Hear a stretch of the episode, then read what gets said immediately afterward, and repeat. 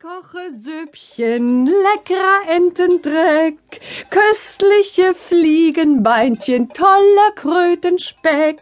Koche, koche Entendreck, in 100 Jahren ist alles weg. Ach, wäre das schön, wenn die 100 Jahre jetzt schon vorbei wären.